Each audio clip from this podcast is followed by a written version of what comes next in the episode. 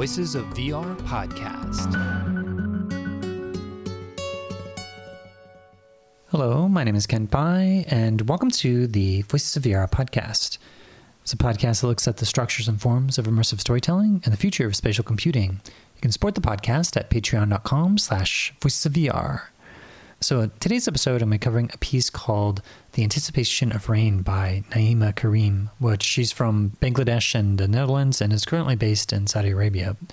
So the anticipation of rain is about the monsoon rains that come on and just the poetic beauty that she finds in that. And so she was able to take virtuality and transport you into the changing ecosystem as it starts to move into the uh, monsoon and in the middle and then after. And as you're in the midst of going through this kind of like still life that's subtly animated, you're getting these little sticks that have different smells as well. So it's a multi sensory experience that's trying to transport you. And Naima is telling the story of her experience of being paralyzed and then all the different aspects of her connecting to nature and finding ways of using the virtually animated technologies to tell this deeper story.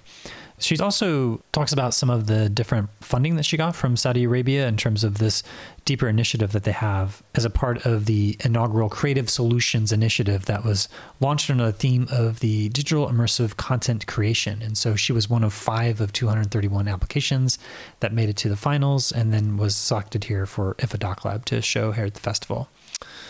So that's what we're coming on today's episode of the Voices of VR podcast. So this interview with Naima happened on Tuesday, November 15th, 2022, at the IDFA DocLab in Amsterdam, Netherlands.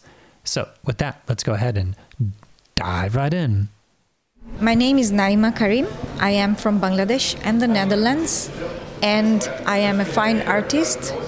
I've created the Anticipation of Rain, the VR multisensory experience. Maybe you could give a bit more context as to your background and your journey into making these types of immersive experiences. I did a bachelor degree in fine art, so I practice 2D paintings on canvases. So this is the first VR project that I came into. It is because I was thinking to immerse my audience more into the experience of monsoon rain. So the monsoon rain is something I wanted to. I, I mean, I paint rain. I am a painter of the sky. I paint clouds, birds, everything about sky. But then I wanted to make something that is about monsoon rain.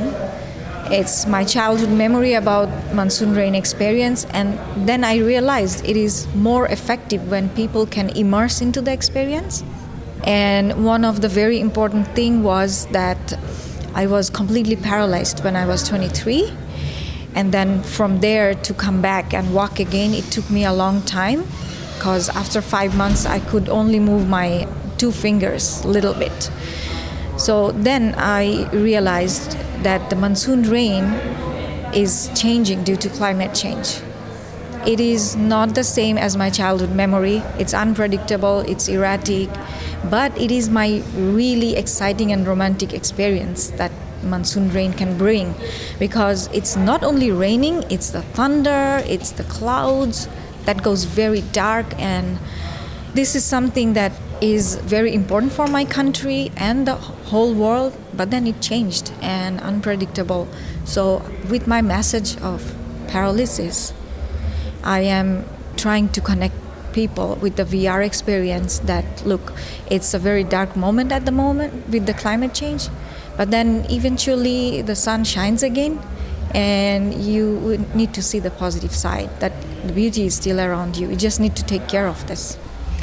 Yeah, and so maybe you could talk a bit about some of your your background that you're bringing in, like your training or design disciplines that you're kind of fusing together, and and also your, your journey into VR and what made you look to the VR medium to uh, start to express some of these experiences that you've had.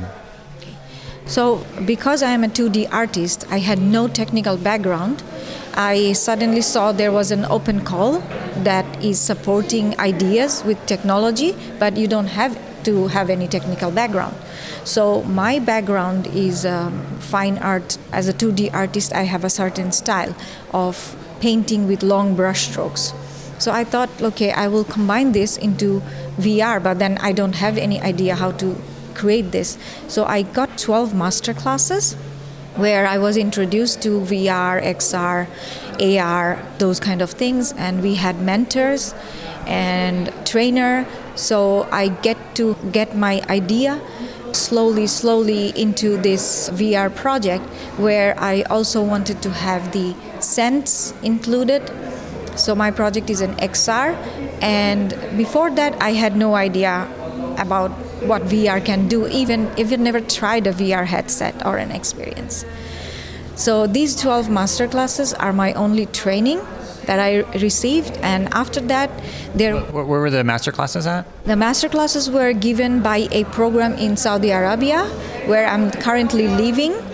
It's from King Abdul Aziz Center for World Culture, in short, ITHRA. They have a program called Creative Solutions Program, where they selected 30 projects initially and then from the 30 project they gave master classes and from that i was one of the five selected to be funded and when i got selected they gave me further training and helped me to um, get the team built and this is how i took three months around three months to um, develop the um, project that you can see here at IDFA Festival. Okay, and so what's the program that you're using to paint?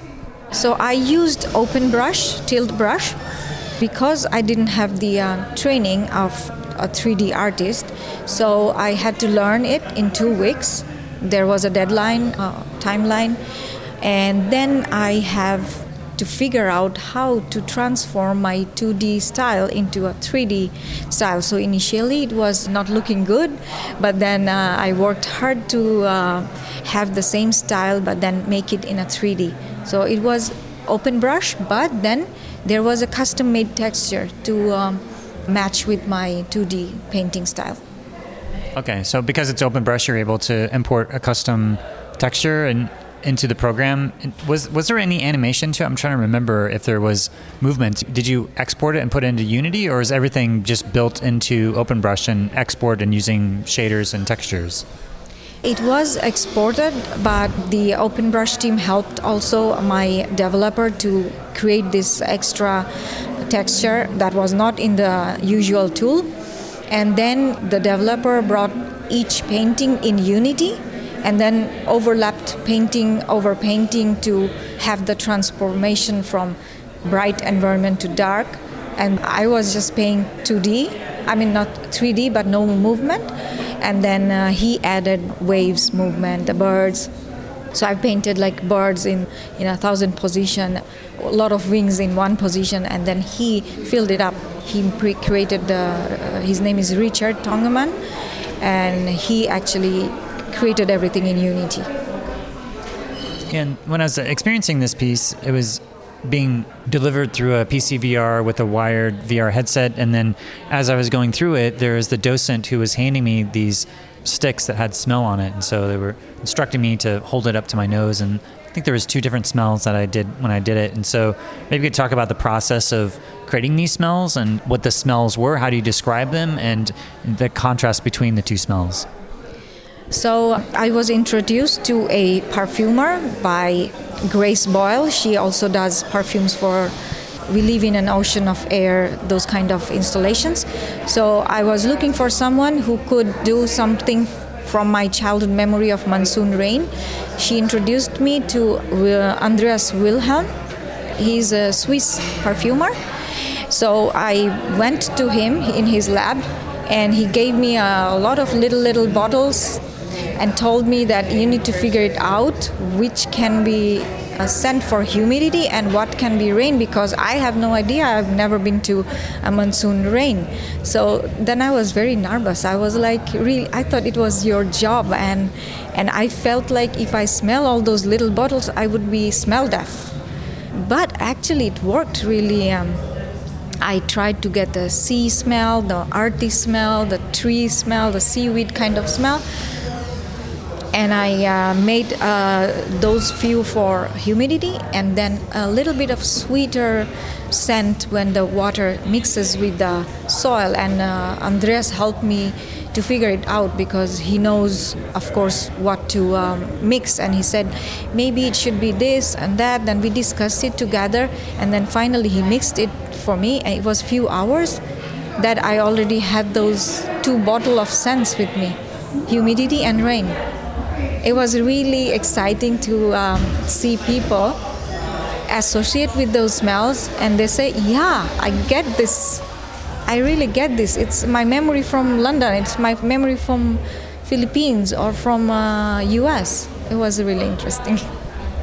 Yeah, I thought it was really powerful in the sense that almost overwhelming in some ways because it becomes so dominant to tying into my own memories of those smells and that you know I'm immersed in this space and it, it, made me feel more immersed into the embodied place of that place. But then I also found myself there was a narration that was happening that was almost like an overwhelm of all this other sensory experience that I was taking in that I had a, a little bit harder time tracking all the different things that were being narrated. But I got the sense that it was talking about your own experiences about the monsoons. But maybe you could quickly recap what you were trying to communicate in the narration of the piece so the narration is my very personal story where I was paralyzed and then came back from a very depressed time to a positive person.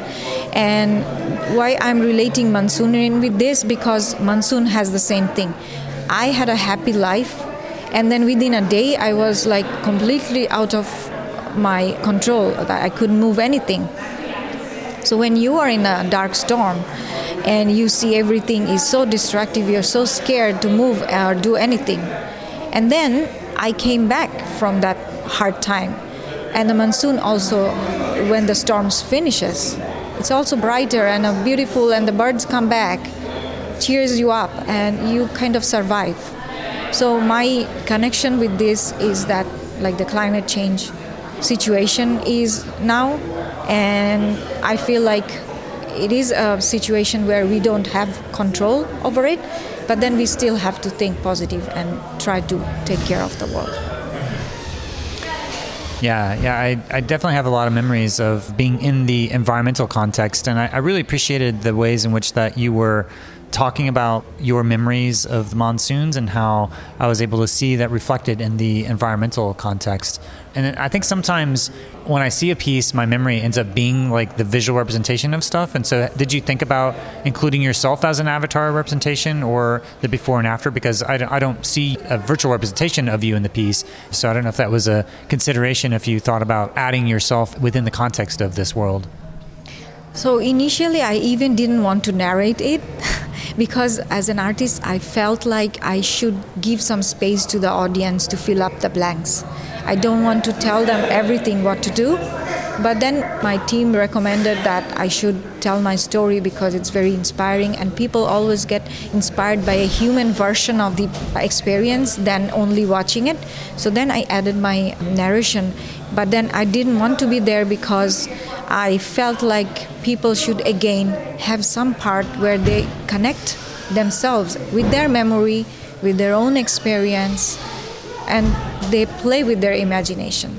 So I just didn't want to fill up all the blanks. Yeah, and a big part of this piece is going into your experience of the monsoon, and a big part of it is describing it and having people experience different parts. But for, for people who haven't seen the experience or who haven't experienced the monsoons, like I live in the United States, I've never been through a monsoon. So, what is that experience like, and why why do you have this positive nostalgia around it? For me, monsoon rain is very romantic, exciting, and it's dramatic. It's like you are in the middle of a theater going on it's because the sound is coming from every direction. Suddenly you see lightning and then you hear the thunder from the back, from the side, from everywhere. And it's very powerful. It's the scary moment. It's like when you first fall in love, you feel butterfly in your stomach. You feel very scared, but you like it. So the feeling about monsoon rain is like this to me. It's like scary, damaging, but somehow it triggers you to experience the excitement. So that is what I try to explain. And then, as you describe that, that seems to be a very physical and visceral metaphor for what you also were going through. So, when was the moment that you realized that that experience of the monsoon was connected to your own personal experience of paralysis? Well, in this case, I have to say that my observation is more about sky, clouds, rain, sunny day, sunshine, sunrise. This is what I paint. So my observation is how monsoon rain is so related to my personal story. I felt like it's totally connecting me with the experience because I became a very positive person. And monsoon is something important for our farmers, for our land, because a farmer predicts when the rain is going to happen. And then they sow. They know that, okay, in these days it's to rain. So they kind of plan everything. And people like to plan their life. It doesn't happen at the end, but then we always try to make plan and we dream. So this is how I connect my personal story with the monsoon rain. And being here at the IDFA DocLab, what have been some of the reactions of people after they go through this multi-sensory experience?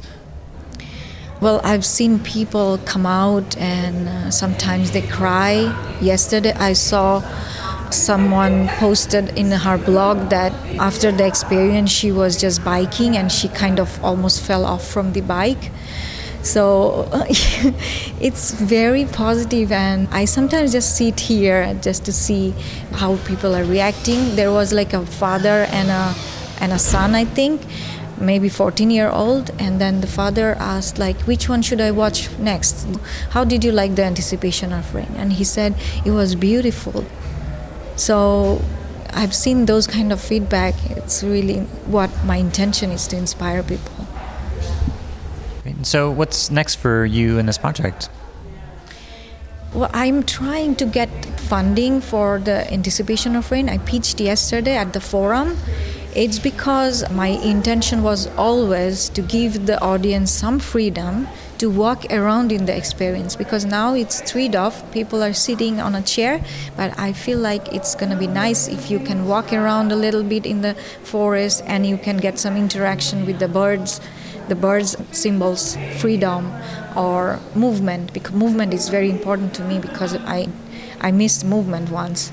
So I feel like if people has this kind of movement and can be guided with the birds and feel it more in their steps would be interesting. So my next intention is to make it a six DoF but also i'm always to paint because i'm still a 2d painter and I have also some ideas, just very young baby, still uh, think about more VR projects. Have you continued to paint in open brush? I did because there was another project I received from the same cultural center in Saudi Arabia. They asked me to also showcase something that is about digital well being so, how people can use digital or technology as a positive or health wise, like a positive way of, like, not only watching and constantly sitting on a phone, do something creative. So, in that case, that time I did some paintings for them to showcase it at the summit. So you mentioned that you're currently living in Saudi Arabia. What's the virtual reality scene like within Saudi Arabia? Because you mentioned that there's some other projects that also was going through the masterclass and potentially also getting some funding. Creative Solutions program at ITHRA, they have four more winners with me, cohorts. And because this is a program, so it's ongoing, so there is always like a second, uh, we were the first year, now there is the second year cohort where 15, I think, AR, VR projects are going for the next iteration development. I think they will soon have a demo for that. And VR audiences are huge in Saudi Arabia and growing very fast. So Creative Solutions program is supporting anyone who's interested. Awesome. And, uh, and finally, what do you think the ultimate potential of virtual reality and immersive storytelling might be and what it might be able to enable? I think it's a very interesting tool for the new generation. Like me, I'm targeting the new generation because they will be the one who's living with the world in this world and to be inspired. New generation is adapting VR, XR like openly and it is to reach them, to send them a message positive or what's going on in the current situation and immerse them completely in the experience, it's a great tool. And as an artist, I feel like this is amazing and how it works. Awesome. Is there is there anything else that's left unsaid that you'd like to say to the broader immersive community? I would say that I'm amazed with what people are bringing, how creative people are. So this is the first time I'm in IDFA, but I'm trying to experience as much as possible because so many creative people are out there, and I think anybody should experience this. Awesome. Well, uh, definitely take away being transported into this scene as it changes to and from the monsoon, but also the multi-sensory experience that I think is real interesting addition to the medium, and yeah, just adds a, a whole visceral aspect to it. So um, yeah, thanks for um, joining me on today on the podcast to help break down your journey and your process and the anticipation of the rain. So thank you. Thank you so much for your time as well and experiencing my project. Thank you. So that was Naima Karim. She's the creator of The Anticipation of Rain, and she's from Bangladesh and the Netherlands and currently based in Saudi Arabia.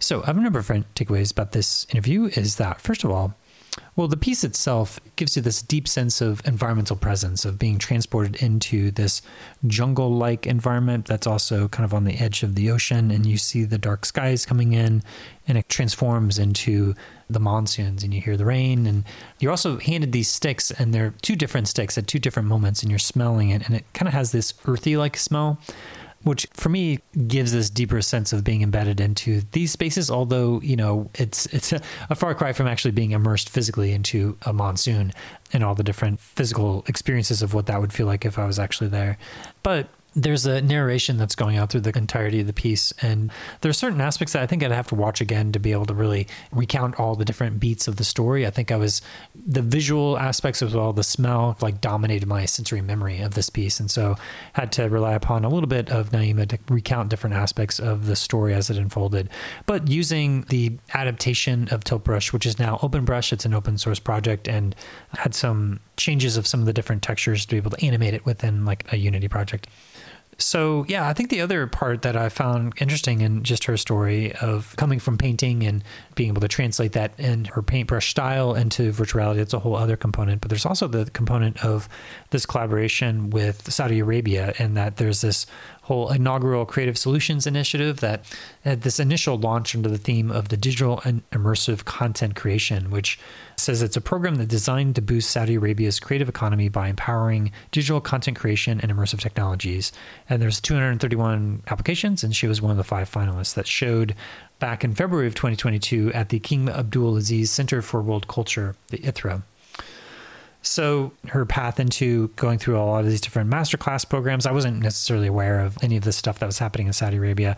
Just after the IDFA DocLab, there was the Red Sea Immersive, which I think it's in this second year of the Red Sea Film Festival. Liz Rosenthal was helping to curate again. And actually, Naima had her piece that was showing there at the Red Sea Festival there in Saudi Arabia, and she's actually selected to be on the jury there's a lot of the pieces that were showing there that was also at the uh, Venice Immersive and interviews that I did. And so Second place there at the Red Sea Immersive was Eurydice Descent into Infinity. And first place was from Pedro Harres, the uh, from the main square. So it got second place there at Venice and took the top prize there at the Red Sea Immersive. So yeah, it seems like there's more initiative there to bring in more immersive technology and cultural applications within Saudi Arabia. So that's all I have for today. And I just wanted to thank you for listening to the Voices of VR podcast. And if you enjoyed the podcast, then please do spread the word, tell your friends, and consider becoming a member of the Patreon. This is a this is supported podcast, and I do rely upon donations from people like yourself in order to continue to bring this coverage. So you become a member and donate today at patreon.com slash voices of VR. Thanks for listening.